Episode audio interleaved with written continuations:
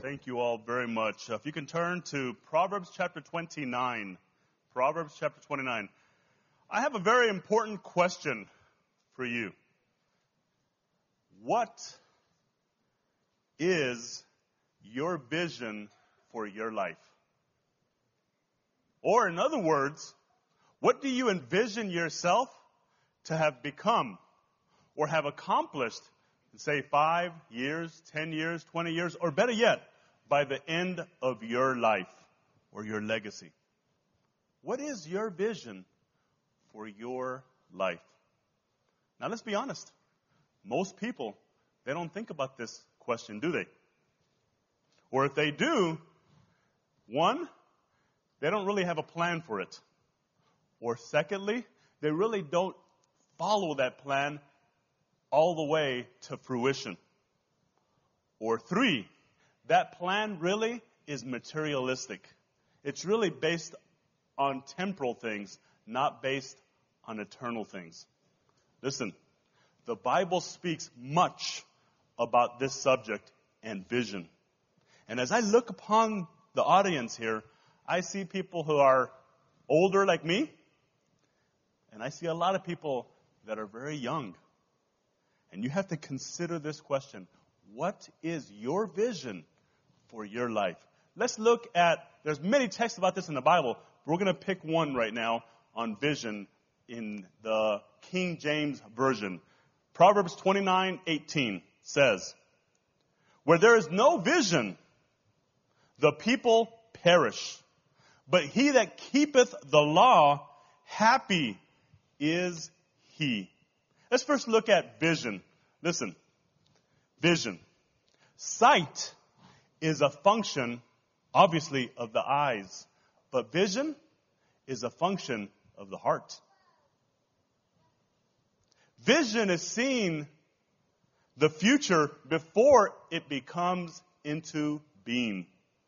So it's really what it is. It's imagining yourself to become somebody and accomplishing something that is very different than what you are now or what you have now. It's that imagination. It's that dream saying, I can do that.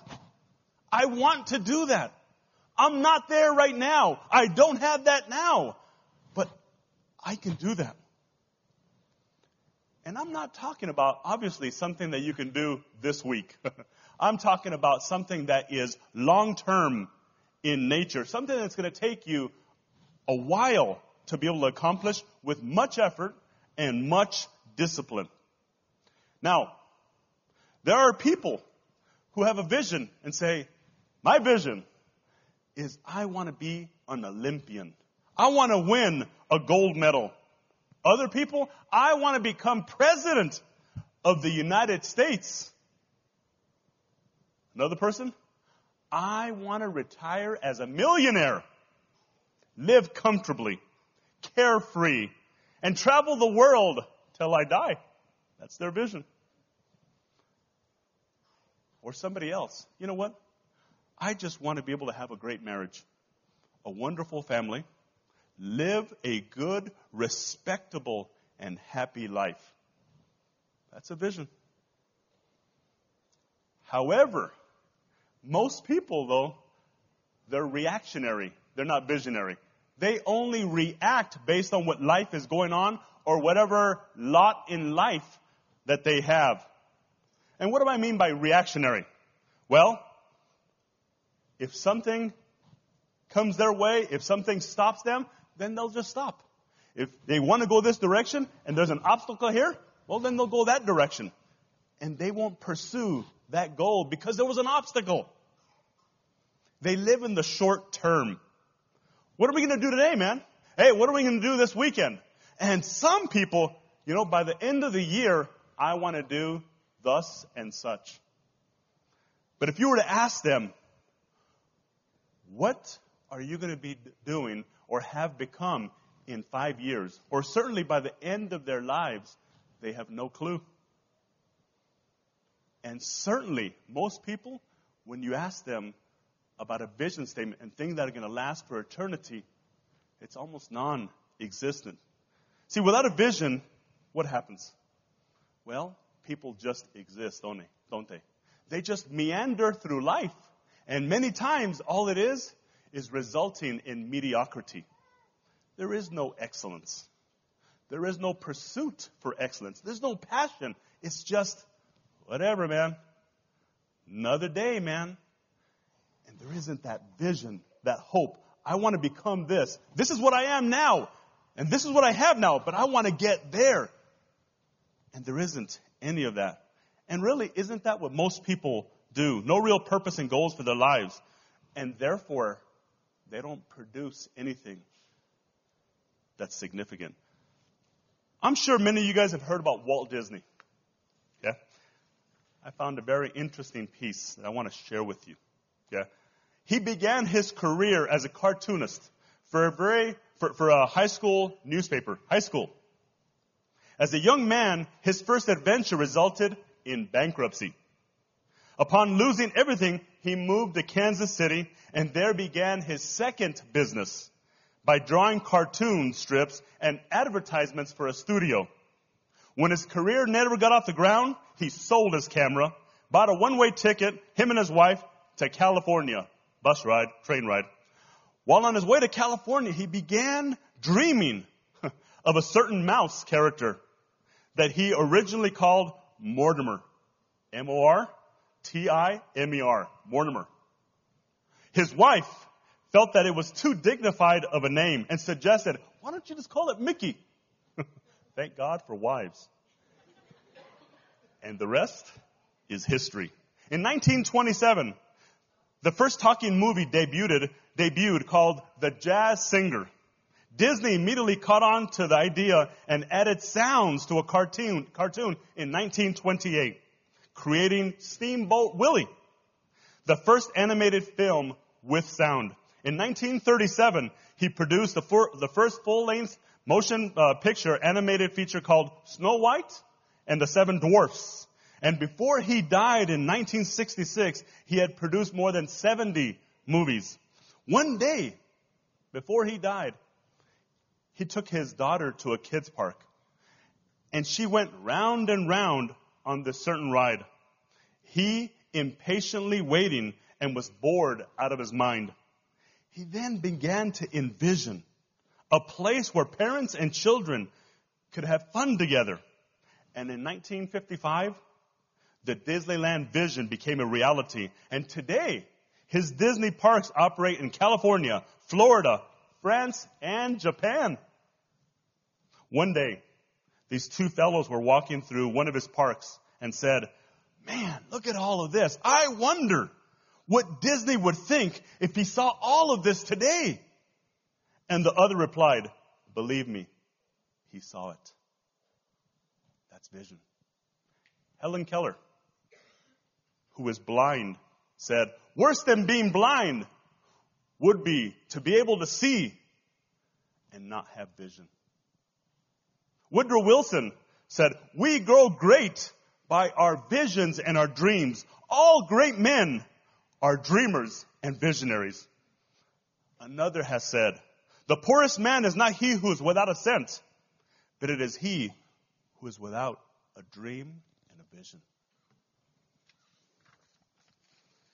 Your vision determines your destiny. Now, if you already have a vision, you say, you know what? I've got a vision. Does it need to be enlarged? Enlarging your vision. Or do we need to have a vision in the first place? See, God, He wants us to have a vision, but He wants it to be based on eternal things and on His Word. Our vision needs to be based not only on what's important to you, but what's important to God. Why? Because He's the creator of you. You're His creation. And also, He's going to be our future judge. So our vision should be based on what He designed us to be able to have. And it should be based on right priorities. Now, what do I mean by that? Well, many times we've heard we should have priorities. First God, and then our families, and then our careers and jobs. How many times we have it turned upside down. Obviously, it's good, and we must have a vision and goals that guide us while we're here on earth, okay? I'm not just talking about earthly things. Ernie, there you go again, being so earthly-minded. I mean, heavenly-minded, okay? Well, that's the problem, is so many people, okay, they say, you guys are just so heavenly-minded that you're no earthly good. And I really haven't seen that. I've actually seen the opposite, where so many people are so earthly-minded that they're not any heavenly good. So it's okay, and it's good to have a good job and career and education so you can support your family. It's good to have, obviously, a good family and enjoy them and spending time with them. It's fine and good to live a healthy and long life, a good quality of life by taking care of yourself. Exercise? Absolutely. Eat right? Absolutely. Those are all good things. But it all must start, shouldn't it? With an eternal basis? With God's Word? See, our vision must be eternally based, and we must pursue it daily. God's vision for us isn't just, guys, that we get saved.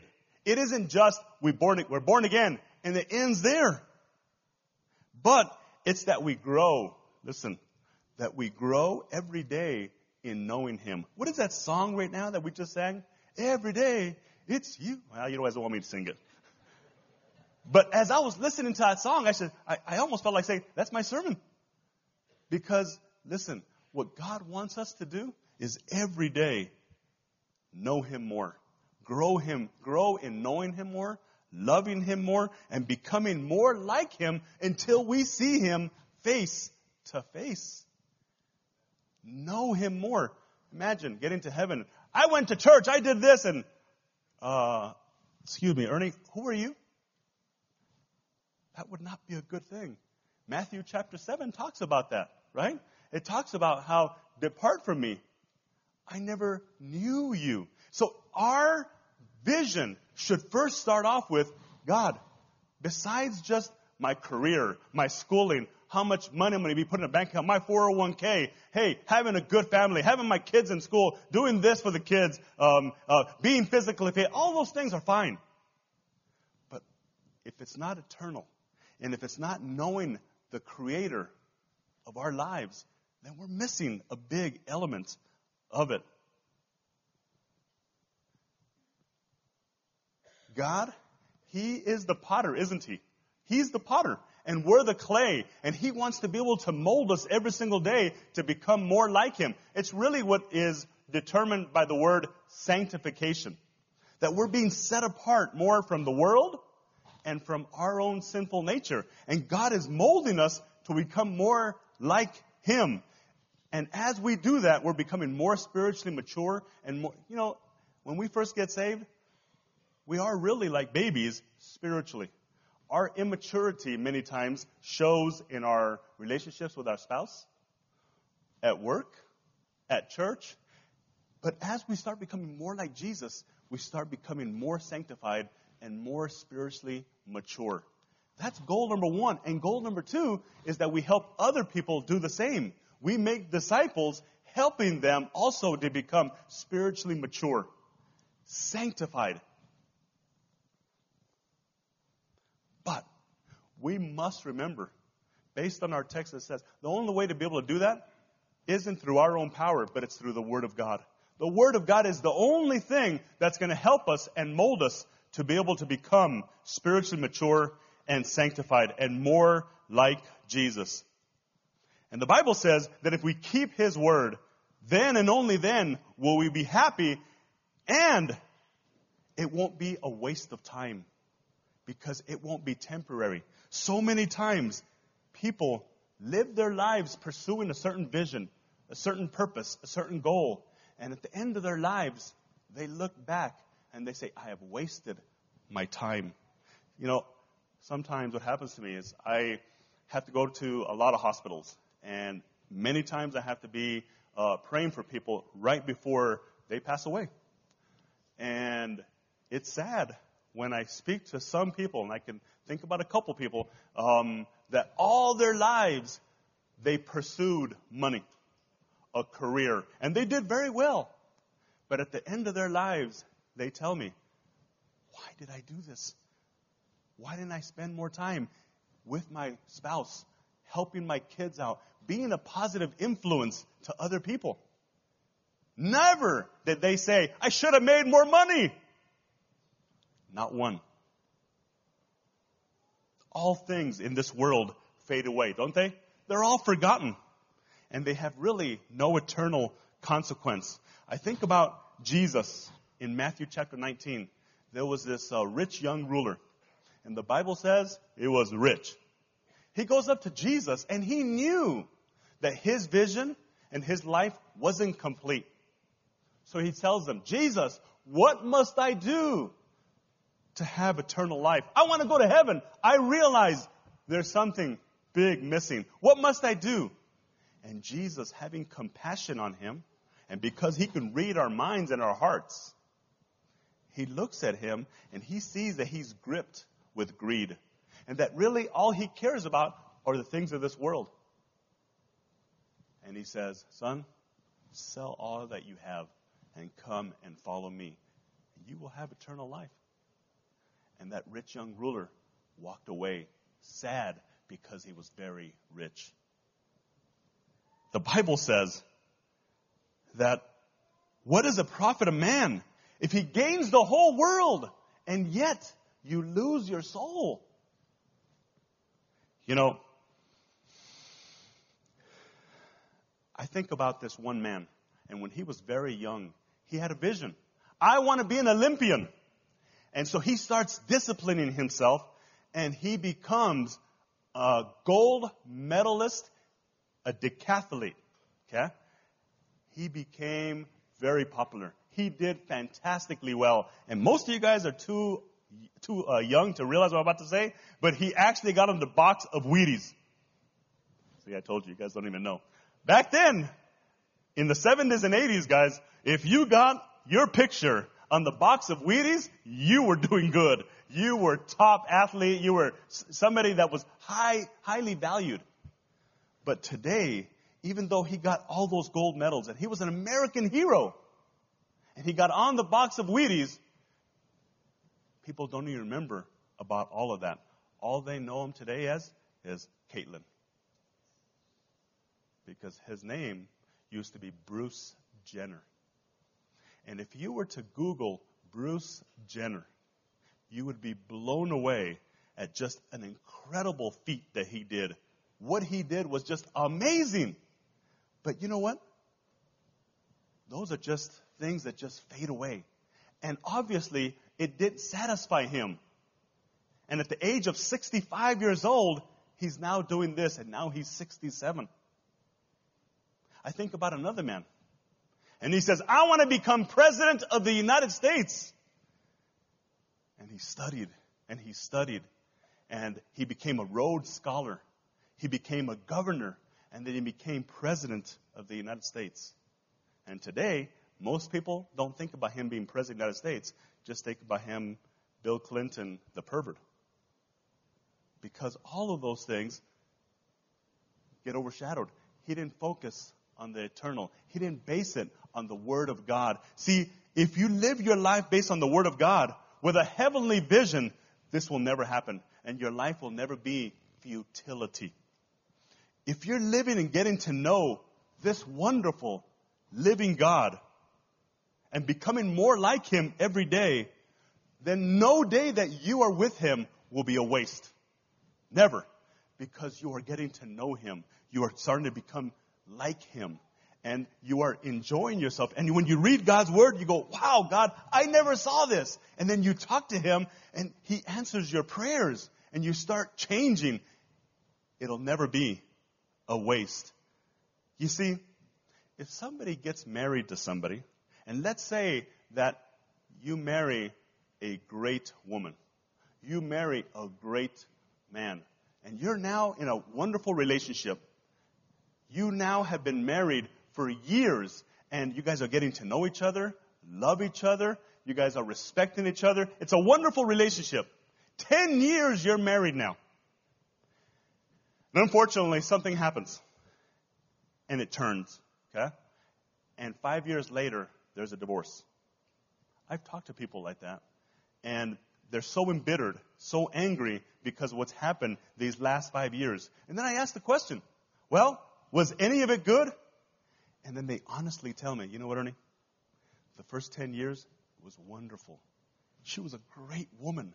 We had a great time, even just doing little things. We enjoyed ourselves because we got to know each other. We got to love each other. We just spent time with each other. I have a question.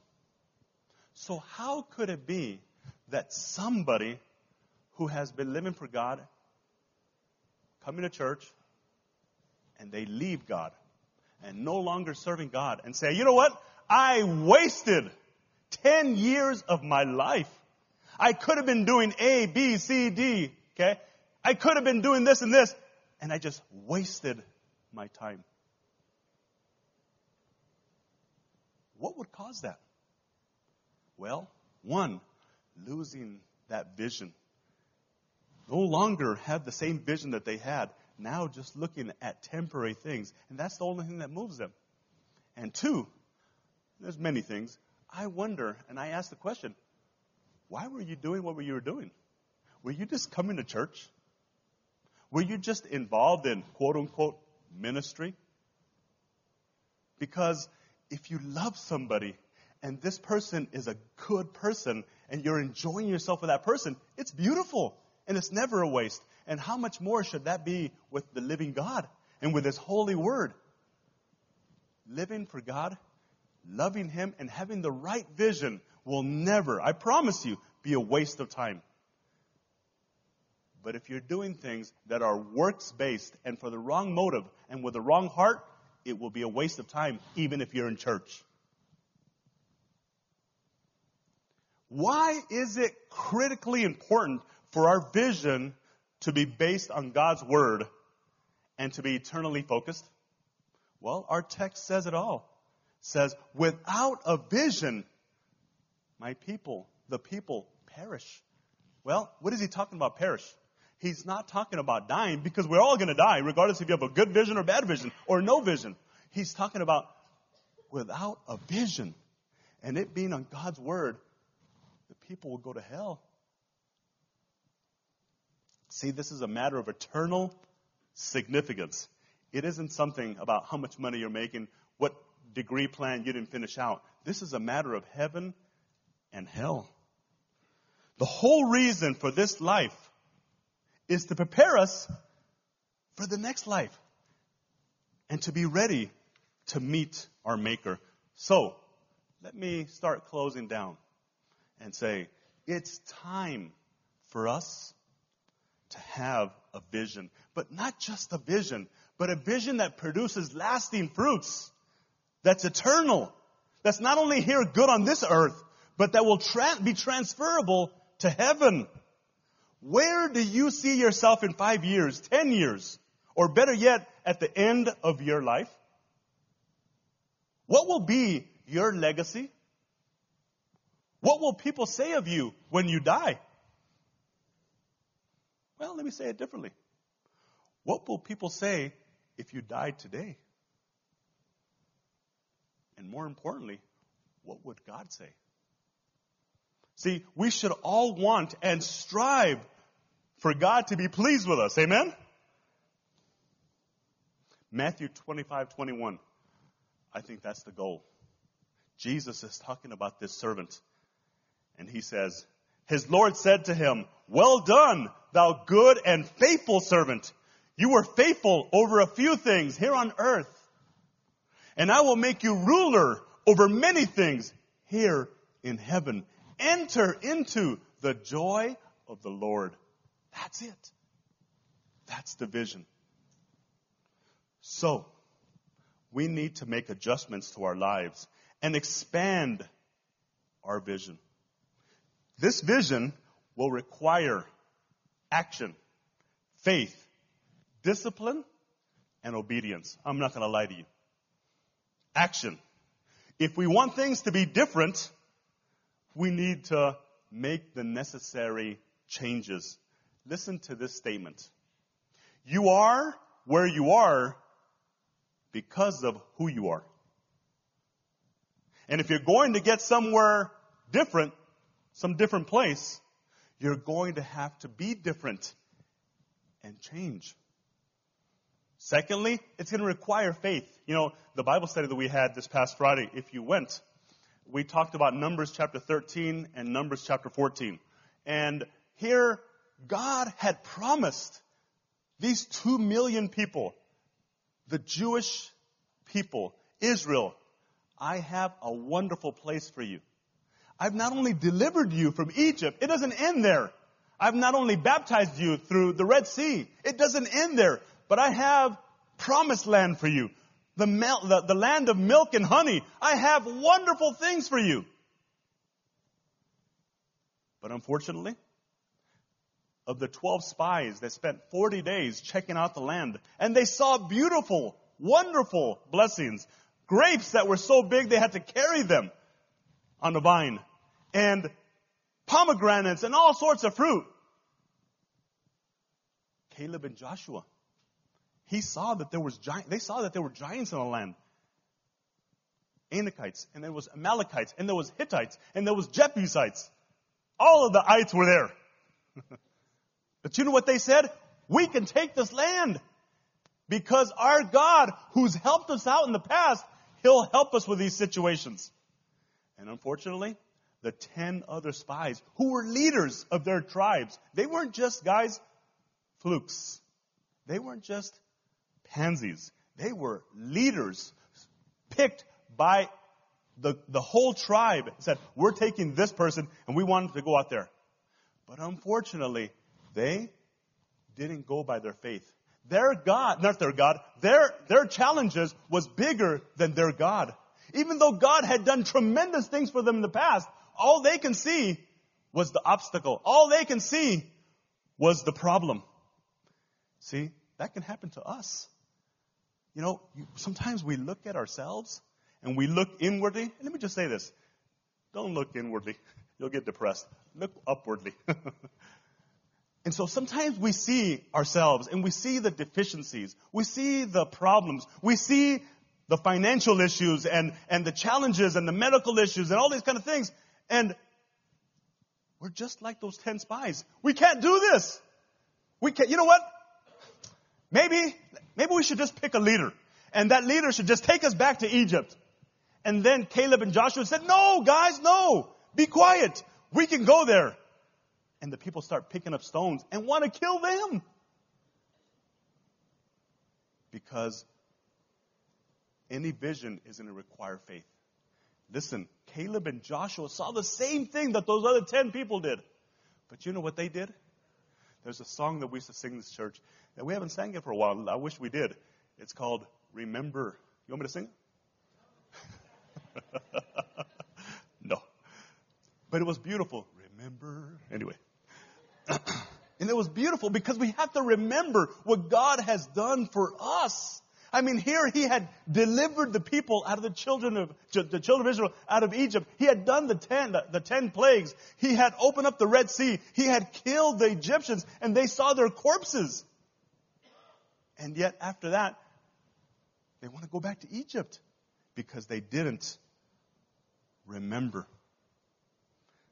And so when you look at yourself and you don't look at and you say, I'm not there. Remember always Second Corinthians five seventeen. It promises you're going to become a new creation. Yes, you're not there. But it says, old things will pass away. Behold, all things will become new or are becoming new. That worm doesn't become a butterfly like this. There's a process for that. But so many people, they lose heart. And in the middle of that metamorphosis, they throw in the towel. God has a vision for you, and you say, but I'm not there yet. And God says, I know. Dream. Vision. Think like God thinks for you. Patience. Work. Discipline yourself. And God's going to take you there. So let's talk about that word, discipline. Any good and worthwhile vision will require ourselves to be disciplined. You know, it's not going to be done with laziness. And that, unfortunately, is a hallmark of this generation. I was telling uh, somebody about this uh, sermon, and uh, he told me, you know, it reminds me of an Under Armour uh, YouTube about Michael Phelps, that swimmer, and just how he had to discipline himself, work so hard, and his wife is just saying, I see everything that he's going through and what he has gone through. And they made a video, and it's called Rule Yourself. That's a pretty good one.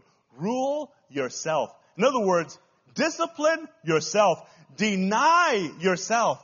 And then I thought about what Jesus said in Luke nine twenty-three. He says, then he said to them all, if anyone desires to come after me, after me, let him deny himself, take up his cross, listen, daily, and follow me. You see, to be a good spouse, to be a good person, to be a good parent, to be a good whatever is going to require discipline. It's going to require you to watch your mouth. It's going to require daily maintenance of your vision. Just like your car. If you want the car to perform well, you have to be able to maintain it. It'll be the same thing with your vision. See, to get God's blessing, we're going to have to obey Him. Isaiah one nineteen, it says, if you are willing and obedient, then you shall eat of the fruit of the land. So God is telling them, listen, if you want to have these things, if you want to have this blessing, even here on earth, you're going to have to be willing and obedient. Paul the Apostle, as I get close to closing, he says, when he was talking about fulfilling his vision in First Corinthians nine twenty-five through twenty-seven, he says, and everyone who competes for the prize is temperate or disciplined or conservative in all things. Now they do it to obtain a perishable crown, but we for an imperishable crown. Therefore I run this, run thus, not with uncertainty, thus I fight, not one, one who beats the air, but I discipline my body and I bring it under subjection, lest when I have preached to others, I myself should become disqualified. Wow. Here Paul the Apostle is saying, listen, I want to make it to heaven. But if I'm not going to discipline myself, if I'm not going to discipline my eyes, if I'm not going to discipline where I go, who I hang around with, and what I do, I'm not going to make it to heaven. Because God's going to say, disqualified. Because his vision, he had the vision, but let's say he wasn't grabbing it. And Paul the Apostle wasn't that way. Paul the Apostle says, I see the vision, and I'm not going to let anything disqualify me. I love Uh, Acts twenty-six nineteen, Paul the Apostle, end of his life, he says, I was not disobedient to the heavenly vision. Wow. Here's a man that had a vision and lived for God for decades through hell, through beatings, left for dead many times, imprisoned many times for doing the right thing, not for being wrong and being illegal or being criminal. This was for God. And yet, he held on to that vision. He had a vision, he had a plan, and he had he held on to it. Having and keeping this vision is the only way, listen, that we will be truly happy and make it to heaven. You see, this text says, where there is no vision, the people perish. But he that keepeth the law, happy is he. Well, I have to tell you, many people are trying to pursue something to make them happy. I just had somebody not too long ago in my office. I just want to be happy. But they're pursuing the things of this world. And the Bible clearly says the only thing that gives real happiness, because everything fades, todo se acaba en este mundo. The only thing that really gives real satisfaction is knowing Him, following Him. Because everything else passes. No matter what you attain in life, after a while, those gold medals, that money, that shining car, everything, it gets old. Except for Him. This is the only vision and lifestyle that will bring true satisfaction and true happiness and heaven. So as I close, I'm giving one scripture here. And then I'm going to ask you that question again. Second Timothy four, seven and eight. He's about to die. Paul the apostle says this. Second Timothy four, seven through eight. I have fought the good fight. I have finished the race. I have kept the faith. Finally, there is laid up for me the crown of righteousness, which the Lord, the righteous judge, judge, he remembered, I'm going to have to face him soon, will give to me on that day. And not only to me, but uh, only, but also to, but also to all those who have loved his appearing, loved his appearing. He kept in mind also, always, Jesus could be coming back at any moment. Hey, this is heaven. Everything in this world is temporary. My goal is eternity. How about you? What are you living for? What is your vision? If you died today, what would people say at your funeral? What would your family say about you? What would, more importantly, God say about you? Would he say, well done, thou good and faithful servant? Or would he say, who are you? I really don't know you. You really haven't been loving me and obeying me and trying to become like me every day. You've cared more about the things of this world than the things of God. I had a plan for you, and you put it to the side, and you're doing your own plan.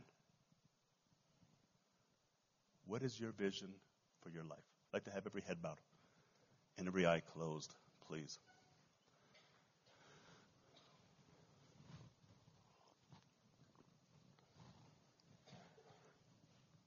God is such a loving and merciful and gracious God.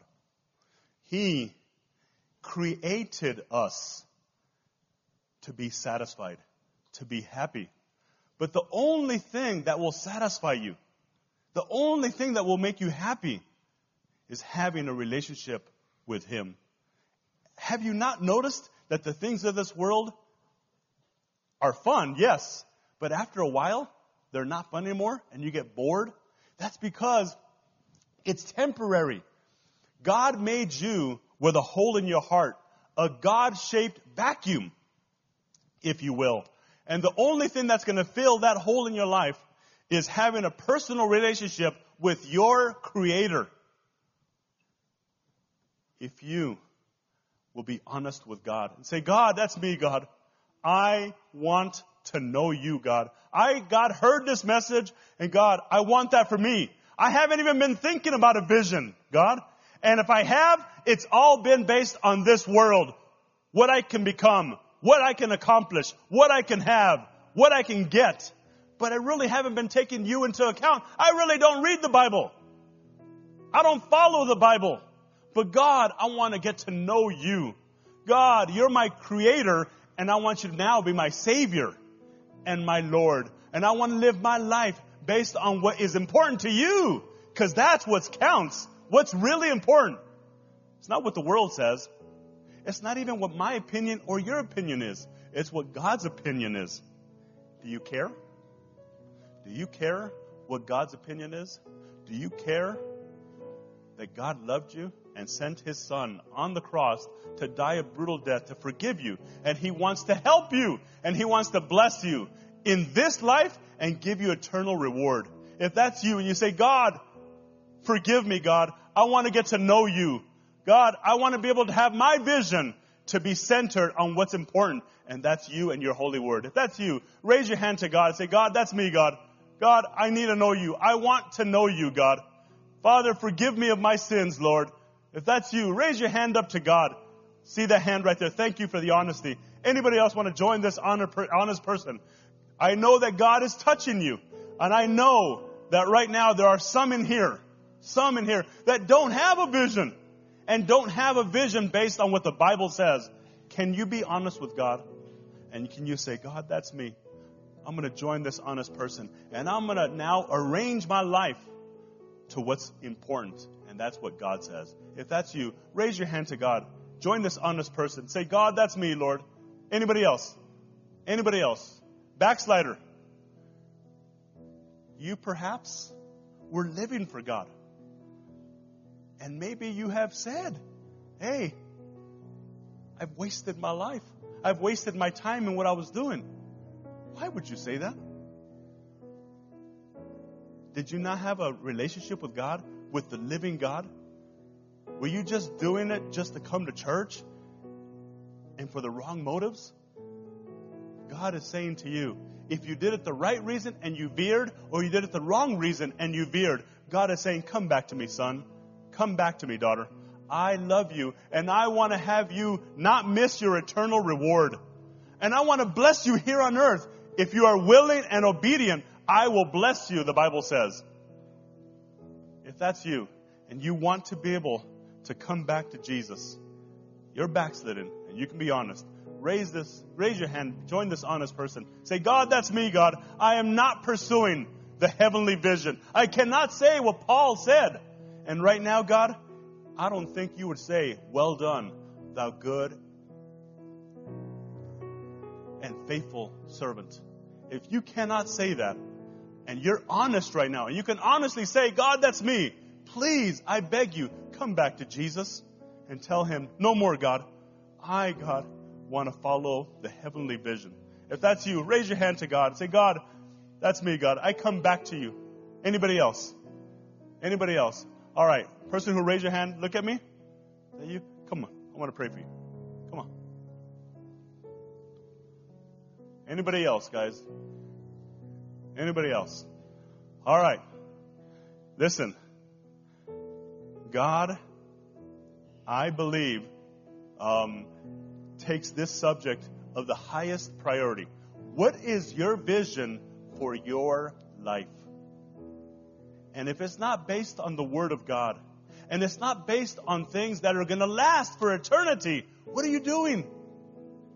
Listen, we hear sermons all the time. We hear great preaching from Pastor Stevens, Pastor Glenn, and we can sometimes, it could just be words to us, and we not, not be fulfilling the Word of God. God has a purpose for your life. He has a heavenly vision for you. Are you pursuing that? If you're not, okay, and you're being like the world, and you really don't have a vision for yourself, I encourage you, have a vision.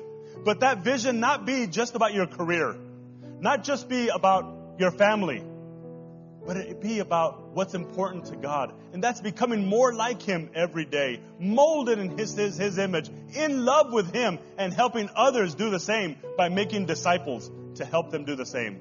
I want to open up the altar call. And I want to have you guys stand to your feet. And I want you to talk to God and say, God, I need to have the heavenly vision. I need to have the right vision, Lord. And I'm going to commit to that right now in Jesus' name. Hallelujah.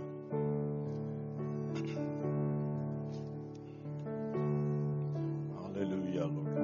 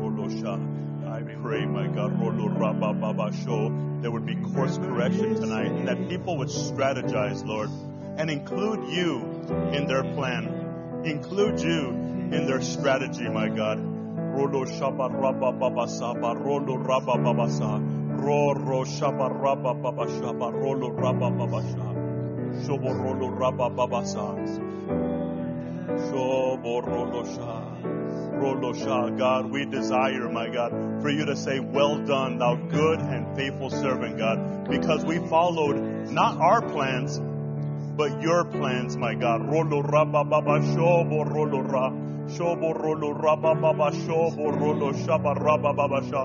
Lord, what's most important, God, is what you say, my God. Rolo raba baba shobo rolo sha. Help us, God. Rolo shaba raba baba sha.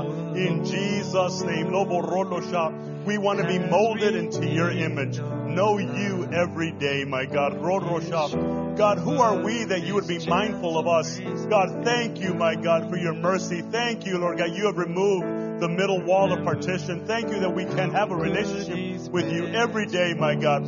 So one day, Lord God, we're going to stand in front of you, my God. Rolo shah, Rolo shah, Rabba Baba shah. You are our future judge, my God. Rolo Rabba Baba Shobo Rolo shah. Thank you, my God. Thank you, Lord. Shoborolo shabaraba babasho. Thank you, my God. Thank you, Lord. Thank you, my God. Rolo raba babasho. Rolo raba babasha. Thank you, Lord.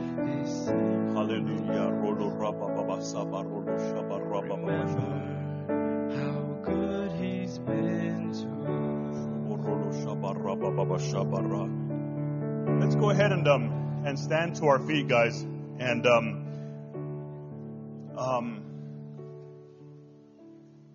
most people, if you were to ask at your work or whatever, and you ask them, what is your vision for your life? And what Pastor Stevens is trying to do as for our even our conference theme, okay, is trying to really in, have us enlarge our vision, understand that this is something that not just Pastor Stevens, but more importantly, what God wants us to do. Most people don't even think about this. So I want you guys to do this this week. I want you guys to consider this question. What is your vision for your life? Think about that. For you're going to have to spend some time, maybe thirty minutes, maybe longer, and go by yourself. And listen, I'm not talking about where, well, I'm not sure if I want to be a pastor, if I'm going to be a, I'm go-. Okay. You notice I didn't mention any of that. Okay, that is something I've talked about before. That's, I think, the twenty percent of what the purpose of the eighty percent is already known. We may not know right now what is it that God has for us in twenty years, five years, but we know now He just wants us to know Him, right? He just wants us to love Him. He just wants us to talk to Him and to grow in Him and to be more like Him, not like us. And to help our children do the same. Our spouses do the same. And help make disciples doing the same. That's it. It's simple. And if you do that, I promise you, you will never say, I wasted my life. I wasted that time. Why?